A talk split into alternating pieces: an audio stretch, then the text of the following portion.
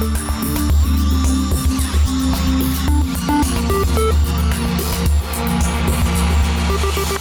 and welcome to the Convex Conversation with me, broadcaster Helen Fospero. This week I'm at St Columba's Church in London's Knightsbridge for what I anticipate will be a humbling experience. It's Friday night drop in organised by Restart Lives. We're expecting about 70 homeless people for a nice warm dinner. And tonight they can have a free haircut too in a session organised by veteran hairdresser, he'll kill me for that, veteran hairdresser Stewart Roberts.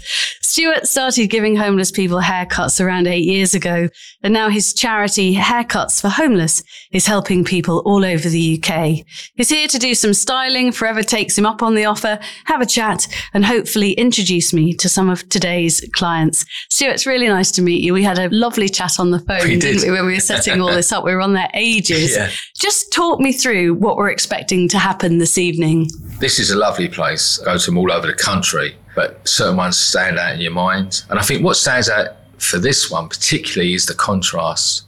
We come out of Knightsbridge Station, we walk past Harrods, there's all this opulence, and then we come a bit further away and now we're here. And underneath here tonight, you'll see it could be up to 100 people with not enough money to eat.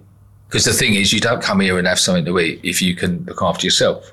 So the contrast really strikes me with this one. Gosh, the church itself, it's very beautiful, but it's very simple, isn't it? It's it's about I think about 140 years old. It's stone, but it's got a real simplicity to it.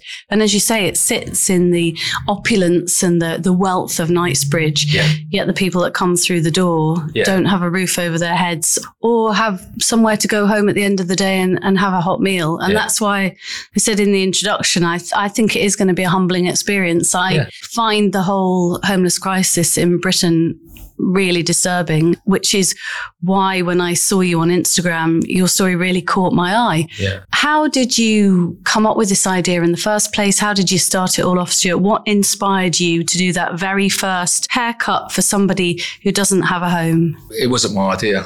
I saw a guy in America doing it. Did you? Yeah, uh, Mark Bustos, and he, he's a Filipino guy, and he he works in a very swanky salon in New York, and he started doing them on the street. Actually, homeless guys on the street, and he he's these great makeovers where you saw the difference in in the before and after picture.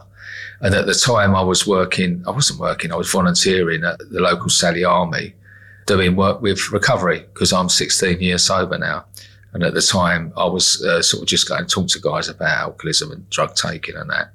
And the two came together where I'd seen the guy doing it. I saw the homeless guys come in and get their food. And I just thought, next week, hour early, bring me scissors. I'll do a couple of haircuts. And that's all it meant to be. And it very quickly escalated where friends said, oh, we, uh, hairdresser friends said, oh, we've got to come and help. Other Sally armies, the word goes out and they said, oh, can you come to us in Ilford? Can you come to us, you know, at Southend and all that? And um, we have now 70 sites across the UK that we've opened, over 600 volunteers. We've delivered well over 40,000 haircuts. That's extraordinary. But take Yeah. me back to those very first haircuts, those first two that you did. What kind of reaction did you get and what memories do you have of those haircuts? Well, the thing was, it, it was alien to me. I didn't know what it was going to be. I had no preconceived idea. And the first couple of guys I did, well, no one wanted it done. Homeless people are very guarded because they've been let down a lot and they, they're not very trusting. So there's, you know, what's this all about? When the first one braved it, there's always a brave one who goes, Oh, give us a haircut. I'll have a haircut, mate. Like when one had done it and then they realised there was no ulterior motive, there's no, there's definitely no money involved, then they'll readily come forward. And it was this beautiful moment where I, I had this connection with another human being that was a pure hairdressing. Because when you're a kid and you leave school and you want to go into hairdressing or want to be a barber, you, all you want to do is make people look and feel better. That's the, the, the whole drive of it. And that's the reward system that we have.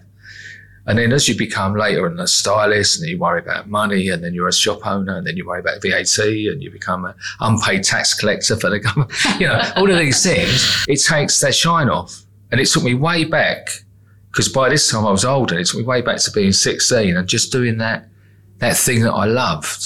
It reignited my love for hairdressing. And homeless people face so many challenges.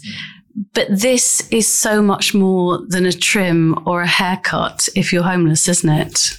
It only starts at the haircut. The haircut is just the beginning. Because once we start cutting and once we start laying hands on people, you see a profound change. You see people come in and they're tense and their shoulders are up and their, you know, their heads down. And once you get that contact, that when you go, you love going to the hairdresser. You know, you've got lovely hair yourself. I know you go to, you know, you love having it done. I do. Well, you do, I know. But imagine that feeling you get. You feel relaxed and you have a chat with someone and you let yourself go a little bit because they're very, very tactile type of thing. Some of these people have not been touched for months. Some of these people say to me, Thank you so much for talking to me. And then you think, where have we come as a society that someone has to thank you for just speaking to them? That is the ultimate difference. It's laying hands on someone. On all the back of my head, as my understanding up, it, it's all that thing where you, you make such a real deep connection with someone and they trust you. And then you see the layers sort of fall away and the real authentic person come through. And you see who they really are. You know, and that's what we did with the book. Was the idea was to humanize the face of homelessness because we walk past and they're shadows and they're not. They're human beings with stories and characters and emotions. And you don't know that until you actually get into that world. And I've learned so much since I did. It must help, I would imagine, Stewart, with self esteem as well. Oh, incredibly. Incredibly. Because even there, go back to like when, when you may visit, you go in certain way, you may be having a really bad day. I mean, I had a salon for 30 years. You'd see them, I'd see someone come in and I just, in the end, you got this, we've got this sixth sense hairdressers. You know, oh, she's not herself today.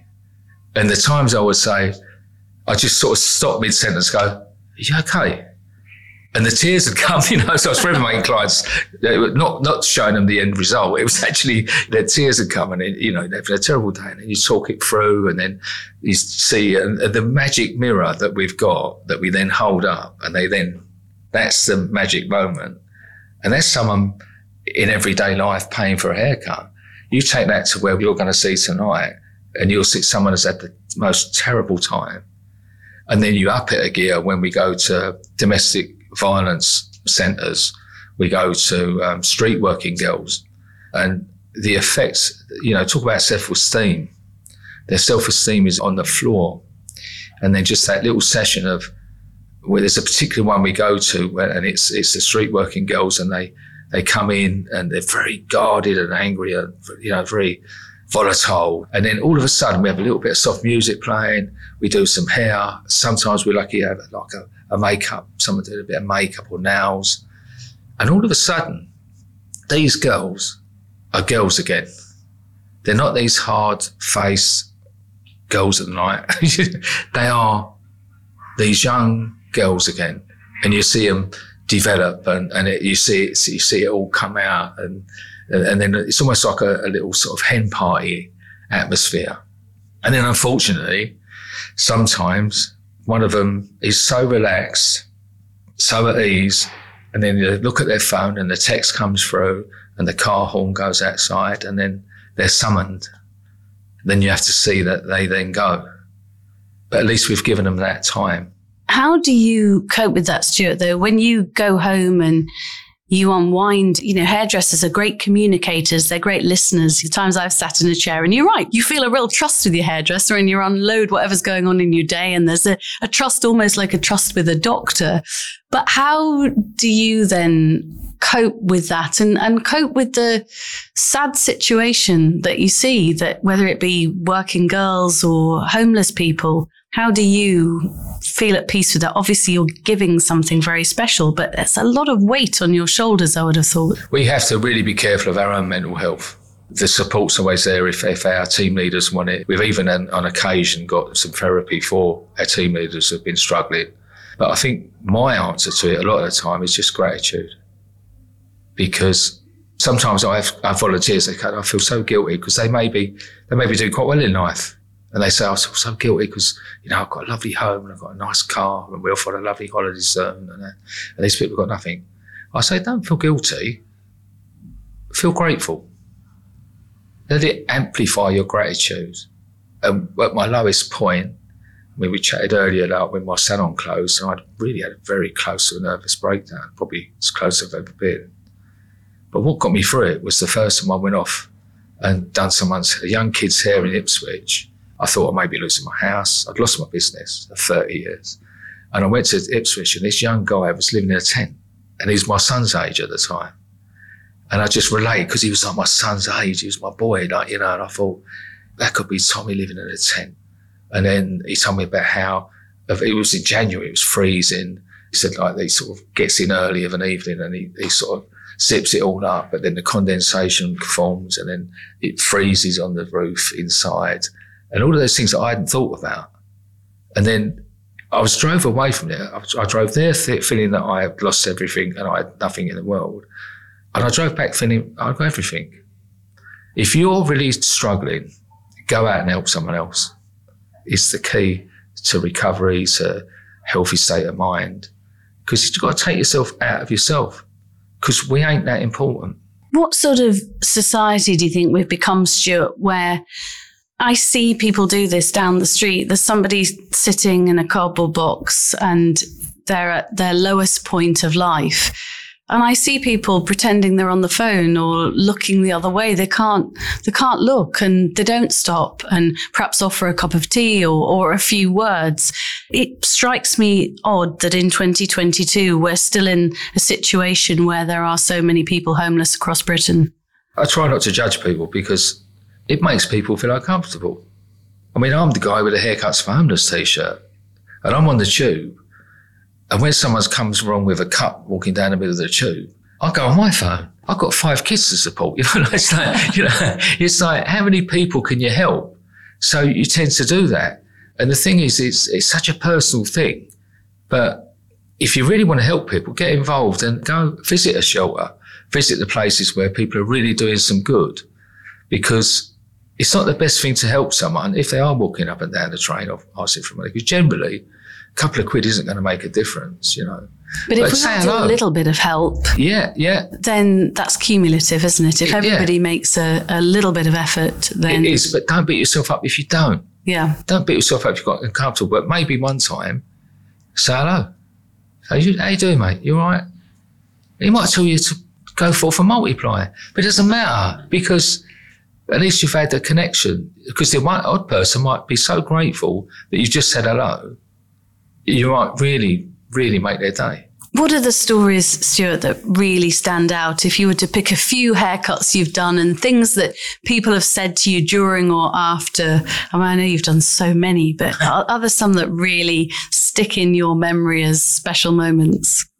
There is a lady who we was in Liverpool, and um, she was quietly sitting to the side.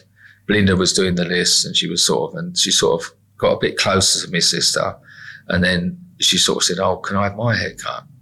And then Belinda went, Yeah, of course you can. But I spotted that she was looked very vulnerable. So I sort of waved to her for like me to do it.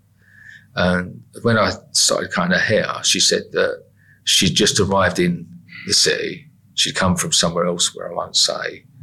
And she'd escaped with her life because the guy at that point had poured petrol over her, made a stand with petrol over her. Not sit, weren't allowed to sit. She was standing in the room with petrol.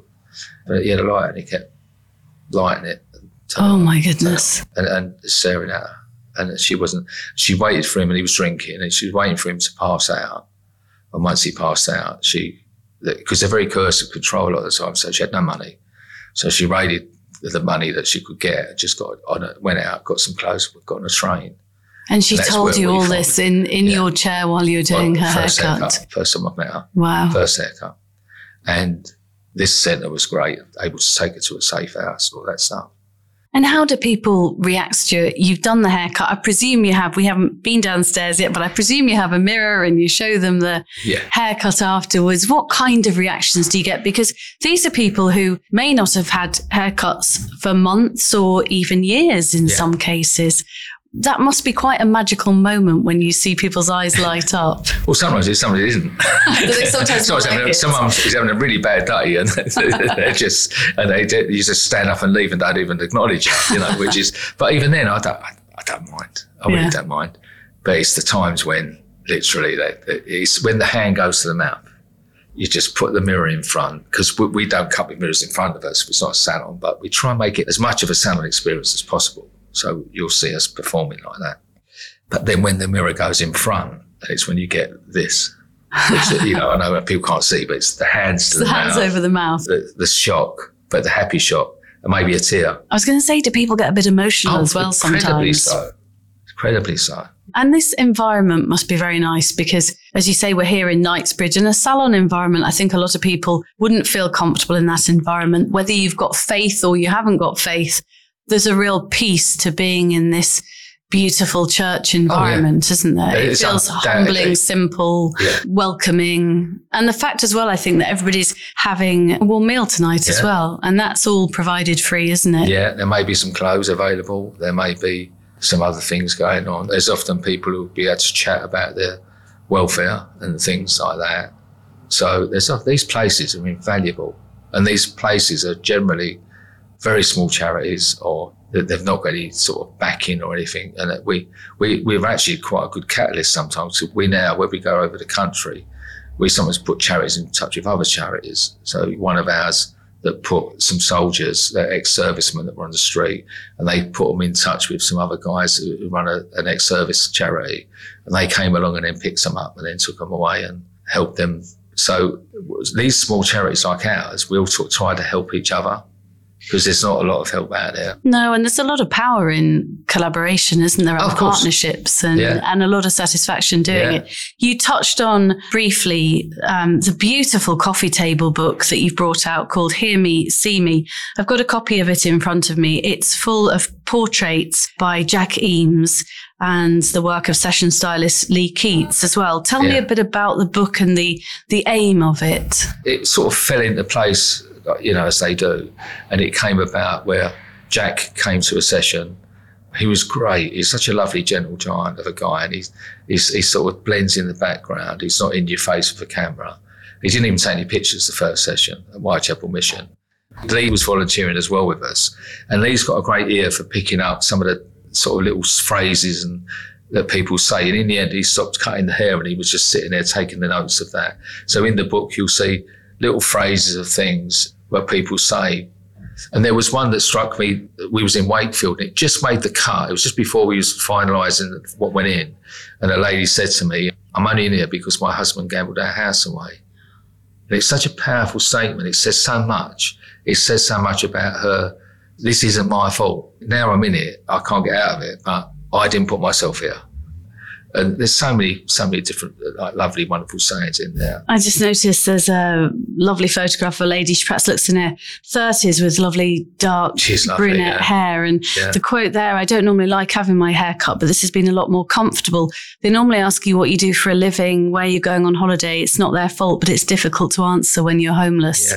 That really sums yeah. it up too. And the title, Hear Me, See Me, how did you come up with the title? What's the meaning, Stewart, behind well, that? Hear Me, See Me was the title of my podcast. Some people were throwing around ideas for the book title. It was going to be the Haircuts Romans book, you know, but someone said to me, really, you should, you should call it the same name as your podcast. And I only named that just purely because people have said, I feel invisible. And people have said, thank you for talking to me. So it's that, you know, hear me, see me. We are present. And you are right. Everybody has a story. Yeah. I think a vicar told me once we're all three paychecks away from the street, actually. And that makes you think, doesn't it? Probably nowadays too. Now, you started off doing this on your own and you've created this whole community of hairdressers and salons and barbers across the country that take part. How did it grow? How did you manage to expand, Stewart? It was interesting because there's this thing called the tipping point, isn't there? Mm. So people forget that the first couple of years was me banging on doors, emailing people, and the phone calls. It was like, right, found a uh, homeless centre because I think, right, we'll go there next. We'll go to Southend, and you phone up a homeless centre and you say, no, I want to come and cut hair for free, and they would, I don't understand. What do you mean? What do you like? because it wasn't really a thing then. And then by sort of late 2018, early 2019, we were picked to be on the lottery TV, National Lottery TV advert because I'd done a talk at Camelot. And it just blew us into the atmosphere, you know, that, that, that it was on during X Factor. So you went stratospheric. Yeah, it went stratospheric. We, we, couldn't cope with it. And, and, so that really grew it from that point on, being on TV was, was a massive thing. You've also got a very famous ambassador. Ashamed to say, I haven't watched Game of Thrones yet, but That's I no will. Problem. But Lena Headey, who plays one of the Wicked Queens, yes. she's your ambassador, isn't she? Yeah. How did that come about? I slipped into her DMs. Did you? Yes. I feel um, like I slipped into your DMs. Yes, that's it. That's easy. right. It's just it's a, yeah, it's easy to it's connect effective. these days, isn't yeah. it? Yeah. And she actually said yes. didn't she used to be a hairdresser? Have I got that right? I'm sure I've I read somewhere that don't before... know, but if she didn't, she's a closet hairdresser because she's been and cut hair with me in a mission. And she definitely is a closet well, hairdresser. I think you need to ask Lena because I think when we chatted over the phone and you yeah. told me about Lena, and the fact that she's become an ambassador for you. I think I read somewhere that before she started acting, possibly she had yeah. some hairdressing training. So how did she react when you approached her and said, "Would you get involved?" Well, straight away she was into it because she I'd noticed she'd already liked some of our photos, and then she started following us. So as soon as she followed us, I thought she must really like what we're doing. So that hence the DM. And we met up in London. I remember the first time we met. A few things happened we couldn't meet, and when we finally met we sort of sat down coffee and I said, and she said, right, well, what's an ambassador? And I said, I don't know. I was hoping you'd But she's been amazing because I know people put their name to charities and they do great stuff even by doing that. But Lena's been in the mission. She's cut hair with us. When we brought out the book, she helps us with doing lots of promotional stuff. She's been on my podcast three times. She's got a very potty mouth, so you have to put the the uh, bad language just tick some on beeping. It. You have to no, no, no not my ones. so, who features on your podcast? Uh, is it connected to the charity? Yeah, I mean, it, I got asked to be on quite a few at the beginning uh, podcasts, and then and then I just thought, well, I should really do my own because I'm meeting so many amazing people. But it, the initial idea was sort of what you're going to try and do this evening was I wanted to just feature my guests. It was all going to be all the guests, but I had a couple of attempts. It was so chaotic and it was so borderline. You've got to be so careful with the vulnerability and things like that for a whole podcast that it got difficult. And then I started to feature the people who, who work in the charity. So the first one was, um, oh, first one was me. oh, I thought I better do one myself so everyone knows what I'm talking about. But then I had like brother Kevin who runs the Capuchin Day Centre in Dublin, who's an amazing man who's just finally retired after all these years. Sonia, who works at the Whitechapel Mission, which is she's an absolute angel of a person, and it started to be some of my team leaders and that. And then obviously that then quickly came Lena. She came on, and then Lena introduced me to some other people, and you know, I had some really interesting people. Uh, Bella Freud, she came on. And, Fantastic. Um, and then hairdressers who have helped me. Some of the celebrity hairdressers have been on, like Adam Reed and Neil Moody and people like that. And yeah, it's, so it's quite eclectic. And then I throw something in the mix. Like this week, I've got, I was talking earlier, I've got a drug dealer who got death sentence in a Thai prison. So wow. you're going to get quite an eclectic stuff from me. But I love people. And the more interesting, the better. We have that in common. I love people and their stories. And although I've spent most of my career in television, I like the intimacy of a podcast. I like the fact it's audio only. A lot of people say to me, Are you going to start filming them? It's like, no, because that's then telly. Yeah. A podcast to me yeah. is about the audio. And I think certainly when I come downstairs with you into the crypt area of the church and watch you in action for a while and observe what's going on yeah. and hopefully speak to one or two of the people who are having their haircuts there's nothing like just audio. People feel a lot more comfortable, I think, when they're not yeah. being filmed. Yeah. Do you think that'll work much better today? I think so. There'll be people who will completely shy away from it, but these are human beings. So you've got introverts, you've got extroverts. So there'll be people you won't be able to, you'll have to sort of get the hook to get them away from the mic. It varies so much, but you will find people who'll be more than willing to tell their story. Shall we go downstairs and start Definitely. cutting some hair? Definitely. Lovely. Marcus, really nice to meet you. Your hair's looking fantastic. It's feeling good too. Yeah, what did you ask Stewart to do for you today? Just do the normal. Yeah, he's cut it before and uh, it, it, behaved very well. So did it? I, I did uh, ask for, for him to do it again today, and um, I, I, enjoyed the conversation as well. How does it make you feel when you come and have a Stewart haircut? Well, it feels a lot lighter up there. than having a haircut makes a lot of difference to somebody who's living on the street. It um, it gives them almost a renewed faith, you know, that um, they haven't been completely abandoned. Martin, you've just had your hair cut by Naomi. How are you feeling? Yeah, I feel feel like a new man. Good. What did you ask her for today? Oh, um, basically short back and sides. And you wanted to go really short, didn't you? As short as possible. Yeah. Is that just easier for you to manage? Yeah, more for ma- maintenance. How does it make you feel? Uh, more like I used to feel. I referred to it as being a former life almost before, but more something that was standard, really. It wasn't anything out of the ordinary to go and get your hair cut at barbers, and obviously, kind of customary, you tip the person providing they've done a good job, and she was um, understanding of that. And it's good of them to take the time out to actually provide a service and also the, the smaller touches it's important, isn't it? Asking after you and how you have how's your week been. Stewart, I expected that to be a really fascinating and humbling experience watching you in action and seeing you make a difference to so many people this evening. And it certainly was. Thank you so much for having me there. How do you feel when you finish an evening like tonight and you leave the church? Quite drained. It's quite tiring because there's quite a fast pace when it's busy. You try and get everyone done. You know, most hairdressers, we're all empaths. So we soak all of that stuff up. And then you have to just gradually lose it on the way home. And a satisfaction, though, that you truly have made a difference to yeah. people's lives? Yeah, it's a nice feeling. And what hopes have you got for the future of Haircuts for Homeless? Where are you taking it next? At the moment, with how things are, with a lot of small charities, you tend to live month to month. It'd be nice to get really substantial sponsor who could help us prepare for the next few years. So rather than month to month, it maybe be year to year and you could focus more on the work itself. I, I want it to be my legacy. So I want it to be, it's to carry on after I'm gone, however long that is. And I, I, I like it to be something that grows from then on because it's it won't be about me. It's not about me. It's about the guests predominantly. It's about the army of people who come together to help them. I'm sure it will it will carry on long after I'm around. Well, I hope you're around for many, many years to come. Thanks very much for letting me come to today's session. It's been really special observing and meeting some of today's clients and, and watching firsthand the difference that the kindness that your kindness and the kindness of other people cutting hair tonight makes. Yeah. So thank you very much. You're very welcome.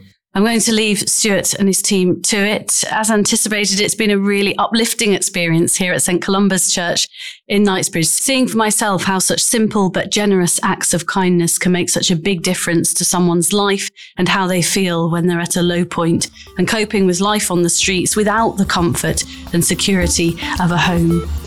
Don't forget to download and subscribe to our series at convex.podbean.com or search the Convex Conversation on Spotify, Stitcher, Apple and Google Podcasts, or wherever you listen to yours. And also tune in to Stewart's podcast, Hear Me, See Me, which I'll be doing too. I look forward to your company next week. Bye for now.